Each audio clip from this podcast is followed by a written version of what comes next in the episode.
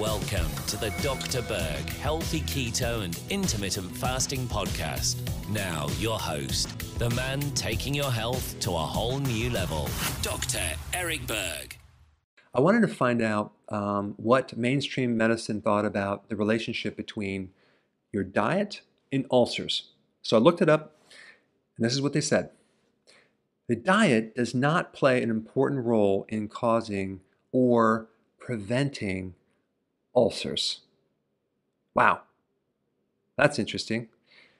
Then what causes it? It said H. pylori, NSAIDs, which are pain pills, stress, and alcohol.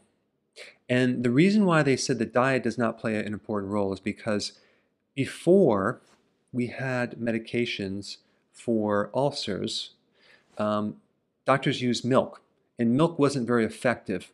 So, therefore, diet doesn't play an important role.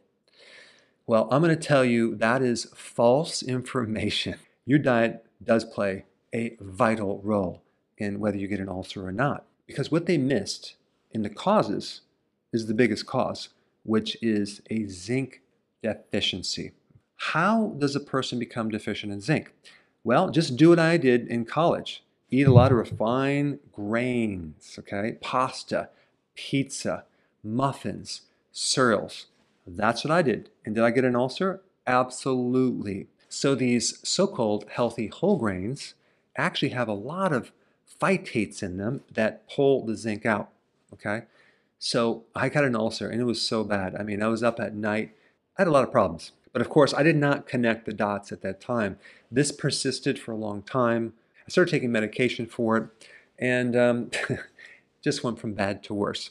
And what's interesting is one third of people who get ulcers have absolutely no symptoms whatsoever. So, what I want to tell you is there's something that you can do about this, okay? Number one, you have to fix your diet. If you're new to my channel, click the diet down below what you need to be on, okay?